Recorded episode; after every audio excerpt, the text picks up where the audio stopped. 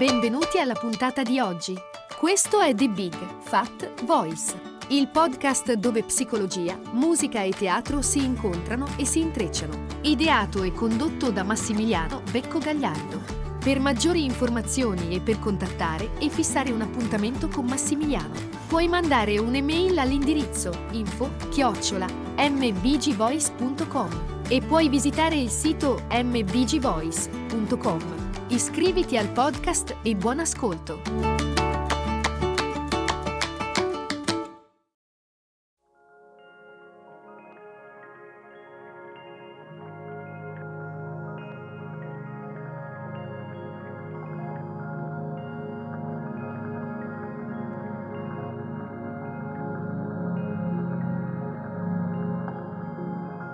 È proprio in considerazione del successo che ho riscontrato nella puntata precedente sulla trance emotiva, ho pensato di approfondire questo argomento. Abbiamo parlato appunto di questo stato che si collega alla ferita del nostro bambino emotivo e crea una realtà alternativa che noi percepiamo per la maggior parte del tempo come l'unica realtà. Ma questa trance emotiva si manifesta in modi differenti e possiamo fare esperienza di questi diversi stati di trance. C'è una trance di vergogna. In questo tipo di trance ci sentiamo non degni, anche di essere amati, non degni del nostro lavoro, dei falliti, degli inutili.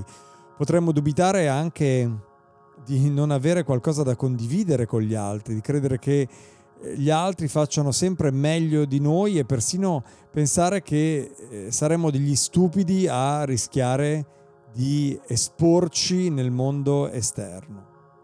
Un altro tipo di trance è quello dell'abbandono, della privazione. Qui ci sentiamo non amati, entriamo in uno spazio oscuro che però ci è familiare e in cui ci sentiamo deprivati e soli, nella disperazione della solitudine. Potremmo addirittura essere attraversati da ricordi di rifiuti, di solitudini che vengono dal passato, che sono legati anche alla primissima infanzia. Ciò che può essere provocato magari da un amante, da un partner, da un amico, da un datore di lavoro, da un collega di lavoro che magari non ha più voglia di stare con noi o si allontana o si nega o ci nega la sua attenzione, ci nega il suo amore.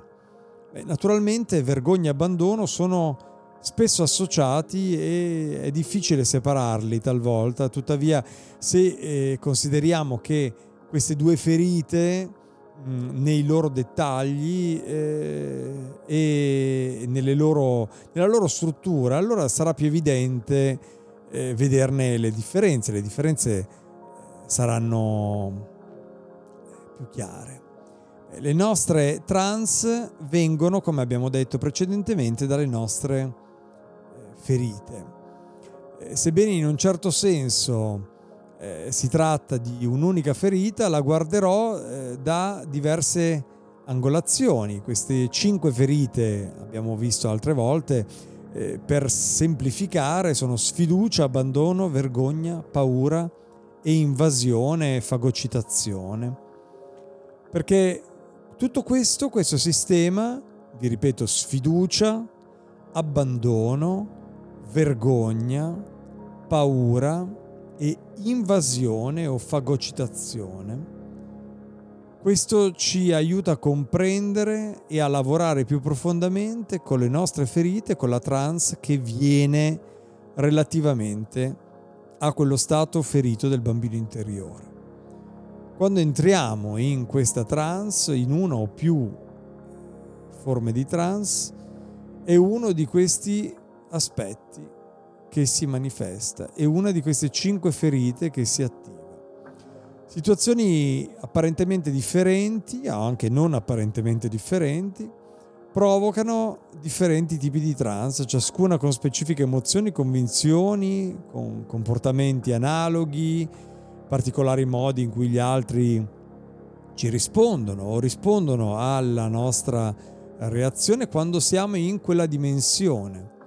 Quando abbiamo idea di queste trance, allora possiamo riconoscere come ci si sente, come ci comportiamo quando siamo nella trance, che cosa l'ha provocata e quale genere di pensiero e senso di sé suscita quello stato di trance. Voglio sottolineare questi 4 aspetti perché sono oltre a renderci conto che la consapevolezza, come dicevo nella puntata precedente, si costruisce attraverso la realizzazione che quello stato di trance è uno stato provvisorio, questi 4 elementi, il come mi sento, il come mi comporto quando questi pensieri prendono il sopravvento, che cosa provoca quello stato e questo annebbiamento, questa attivazione, e quali sono i pensieri che sono suscitati dallo stato di trance. Quando incomincio a sentire questi elementi, incomincio la forma di risveglio dallo stato di trance che provoca poi l'uscita dalla trance. Ci risvegliamo dallo stato di trance quando iniziamo ad avere una maggiore comprensione, compassionevole, cioè abbracciamo quella comprensione del nostro bambino in trance, cioè del nostro bambino in stato di shock provocato. Quando siamo disposti a sentire ciò che proviamo, quando siamo nella trance, invece di fuggire, di negare, di trasferirlo ad altri, di trasferirlo ad altro, di magari ho un dolore che è provocato da un lutto e mi concentro magari invece sul lavoro, oppure ho una situazione col partner che mi mette in difficoltà e la trasferisco magari in un altro settore della mia vita. Quindi questi fenomeni di distrazioni, di compensazioni, non fanno altro che farci fuggire in negazione dal sentire quello che proviamo quando siamo in quello stato di trance. Iniziamo ad uscire dalla trance quando cominciamo a correre dei rischi che sfidano ciò che crediamo di noi stessi quando noi siamo nella trance. Quindi quando iniziamo a entrare in uno stato di rischio, probabilmente quello che noi percepiamo come rischio ma che è esterno, altro, dallo stato di annebbiamento che invece ci governa quando siamo in quello stato di trance emotiva. Quando l'immagine che abbiamo di noi stessi nello stato di trance comincia a dissolversi, incomincia la trasformazione. Allora gradualmente smettiamo di essere così facilmente provocabili. Perché? Perché incomincio a capire come mi sento quando sono in trance, perché comincio a capire come mi comporto quando sono nella trance, perché incomincio a capire cosa provoca quella trance, perché conosco quali sono i pensieri, quali sono i loop mentali in cui entro quando sono in quella trance.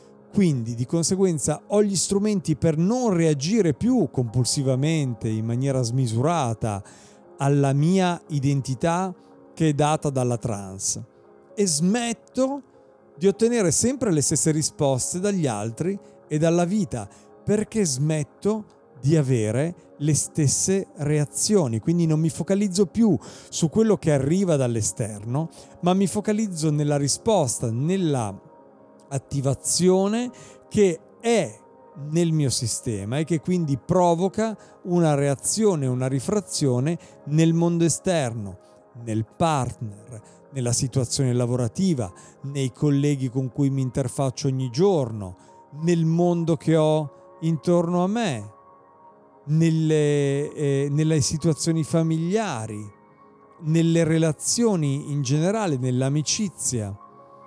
nel modo in cui il mondo risuona con me, perché io ho iniziato a sapere, comprendere come mi sento quando sono in trance, come mi comporto quando sono in trance, cosa ha provocato il mio stato di trance e quali sono i pensieri che si attivano quando sono in quello stato di trance. Questi sono alcuni degli elementi fondamentali per iniziare la trasformazione e l'uscita dallo stato di trance.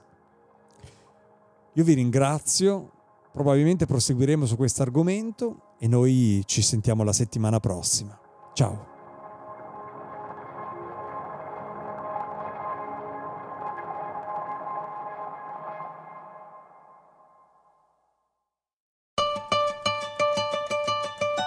Hai ascoltato The Big Fat Voice, il podcast dove psicologia, musica e teatro si incontrano e si intrecciano. Ideato e condotto da Massimiliano Becco Gagliardo. Per maggiori informazioni e per contattare e fissare un appuntamento con Massimiliano, puoi mandare un'email all'indirizzo info@mbgvoice.com e puoi visitare il sito mbgvoice.com. Iscriviti al podcast, grazie per l'ascolto e arrivederci alla prossima puntata.